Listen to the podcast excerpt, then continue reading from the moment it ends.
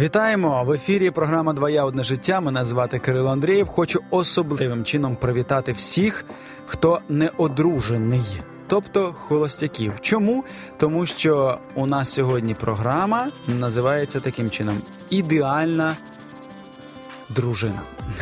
Ідеальна дружина в Біблії. Ми сьогодні будемо говорити про той ідеал, який записаний на сторінках священного писання, як певний критерій або маяк, до якого ми прагнемо, і який нам залишив Господь. І допоможе нам в цьому Раїса Степанівна Кузьменко. Вітаємо вас. Добрий день. Ну, взагалі, я думаю, що для багатьох е, людей, сучасних, особливо таке поняття, як ідеальна дружина, е, ну воно досить таке абстрактне і, можливо, десь е, комусь ріже вухо. Що ви на це скажете? Чи в Біблії існують приклади ідеальних дружин, чи існує просто опис? Як нам взагалі ставитись до цього слова ідеально на дружина в Біблії? І і як взагалі тоді змінюватися, чи шукати цю жінку, чи чи їй ставати так, такою жінкою? Я думаю, что под этой фразой «идеальная женщина», э, «идеальная жена» просто такой создается образ, к которому нам нужно стремиться – Никто из нас на данный момент таким человеком не является. Более того, я скажу очень интересную мысль о том, что все, что становится совершенным и идеальным уже, оно прекращает свое существование на Земле. Вот, допустим, плод созрел, ну, как бы достиг совершенства своего идеала, и он начинает дальше, его нужно скушать, либо он начинает сгнивать, он начинает пропадать. Цветок расцвел, уже достиг своего идеала, своего совершенства, и он начинает увядать.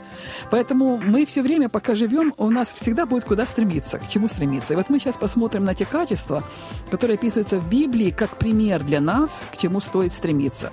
Э, но вообще э, много говорит об этом премудрый Соломон. Это вот известнейшая личность, которая много таких наставлений, написано много таких наставлений. И вот там говорится о такой женщине, которая очень мудро управляет своим домом, она все выполняет, она за всеми следит, э, она за детьми следит и помогает им, и управляет всем своим хозяйством. Ну, это же написано, когда было, в какое время, mm-hmm. да, если взять.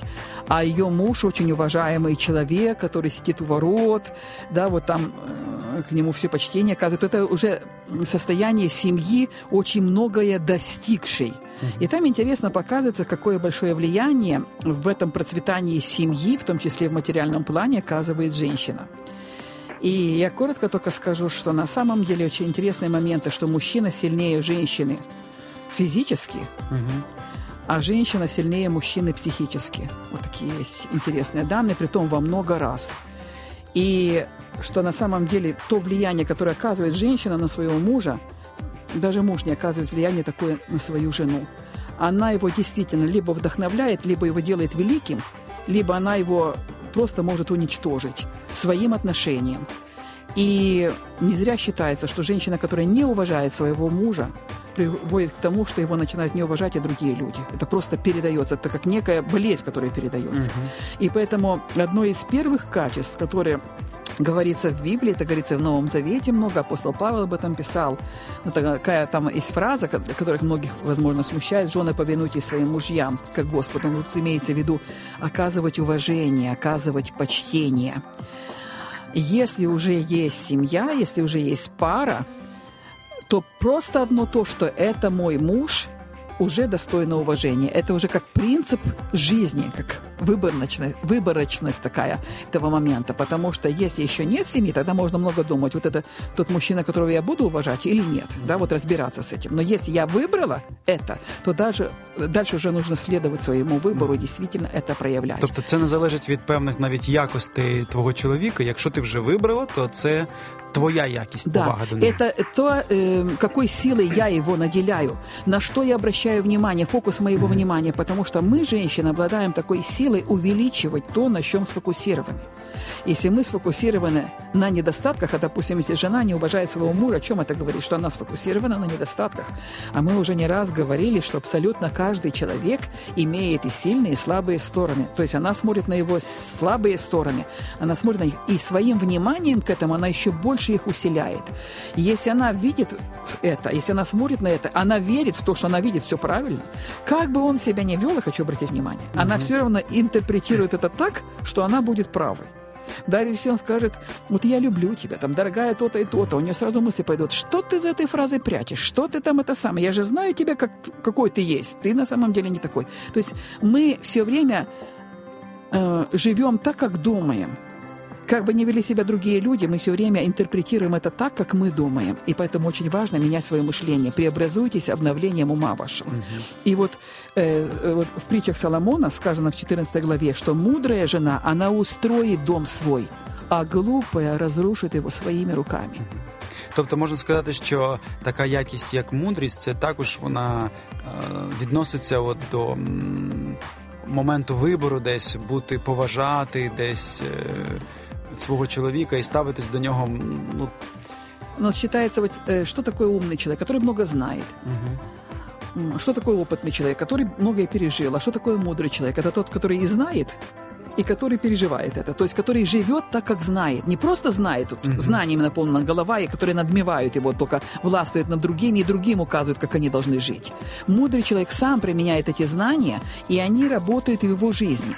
Так вот, мудрая жена, она действительно так живет, и я хочу вот коротко сказать, что ее сердце наполнено благодарностью к мужу. Да, она хочет лучшего. Вы знаете, вот женщина мудрая, она смотрит эм, на солдата и видит в нем генерала вот своим видением, своей верой в него, верой в мужчину, верой в то, что он многое достигнет. И когда она благодарна за то немногое, что есть сегодня, своей благодарностью вместо критики, потому что типично для многих, когда люди начинают критиковать, недовольны тем, что есть, он разочаровал мои ожидания, он не такой, как я хочу, в том, в том, в том, в том, в том числе и финансово, и поэтому я начинаю его критиковать. И критикой убивает в мужчине желание к изменению. Просто он ложится, лежит или попадает в состояние депрессии и прочее. А женщина, которая благодарна даже, ну, так образно скажем, за комарика, который он принес, и она делает из него праздник. Как хорошо! Какой молодец, благодарю тебя. Э, притом, смотрите, для мужчины очень важно, когда мы его благодарим или когда мы его хвалим за конкретное дело. Не просто в целом, ой, какой ты хороший. Нет, за конкретно, мне очень приятно, что ты сделал вот это. Для мужчины важна вот эта четкость, да? Угу. Да, он это сделал, и он чувствует, это правильно было, и он очень рад, что этим он осчастливил свою любимую. Когда когда она ему благодарна, своей благодарностью, она пробуждает в нем Богом вложенные, ну, я не знаю, как сказать, инстинкты, что угодно там, желания, вот эти вот порывы души достигать все больше и больше. Потому что женщина действительно устрояет дом свой, а мужчина действует обычно снаружи. Но что он снаружи достигает? Он все приносит в дом свой. Uh-huh. Для этой женщины, которая его вдохновляет. Еще такое сравнение есть. Мужчина как дерево, а женщина как река. Угу. Это дерево всегда благоухает, когда река полноводна. Угу. Женщина, которая его вдохновляет. Гарне порівняння. Да, да. А, ну и когда она, мы уже говорили, радостно, да, когда она, в ней оптимизм есть, когда она благодарна, когда она, скажем, ее, э, вот еще такое мне очень нравится мудрое выражение, э, задача женщины накормить своего мужа. И накормить это не только физически накормить, накормить его глаза, то есть внешний mm-hmm. вид, который ему приятен, накормить э, его тело своими прикосновениями, да, вот, которые именно в супружестве должны быть. Эм, накормить его слух словами, которые говорятся, фразами, которые говорятся, интонацией, которые говорятся. Э, то есть и физически в том числе. Потому что сытый мужчина не будет питаться еще где-то. Угу. И задача э, сделать мужчину сытым, в прямом смысле слова, это задача жены, а не других женщин, которые тут же готовы предоставить свои услуги. Если жена его морит голодом. Дякуємо, Лариса Степанівна. Я думаю, що ми зачепили основні такі моменти, і і жінкам, і чоловікам було про що послухати. І найбільше, мабуть, е, запам'яталося або закарбувалося в пам'яті це те, що дійсно мудра дружина вона вірить свого чоловіка, вона підтримує, вона є, як ви сказали, цією повноводною такою рікою, яка надихає насправді не критикує, а надихає, і яка на все дивиться з радістю, з задоволенням і з вдячністю. Можу нашим слухачам лише побажати більше проводити часу в роздумах, в молитві над священним писанням. Там ви знайдете дійсно величезний кладязь і джерело е, мудрості, порад, які е, навіть від одного тільки доторку до них будуть вже впливати на ваше життя, на вашу свідомість, світогляд і змінювати вас найкраще. І будемо прагнути до ідеалу ніколи не зупиняючись, розуміючи, що живучи на цій землі, ми не ідеальні, однак у Бога є е, задум для того, щоб робити з нас тих, кого він хоче бачити в своєму небесному царстві. До побачення, дякую, що були разом з нами.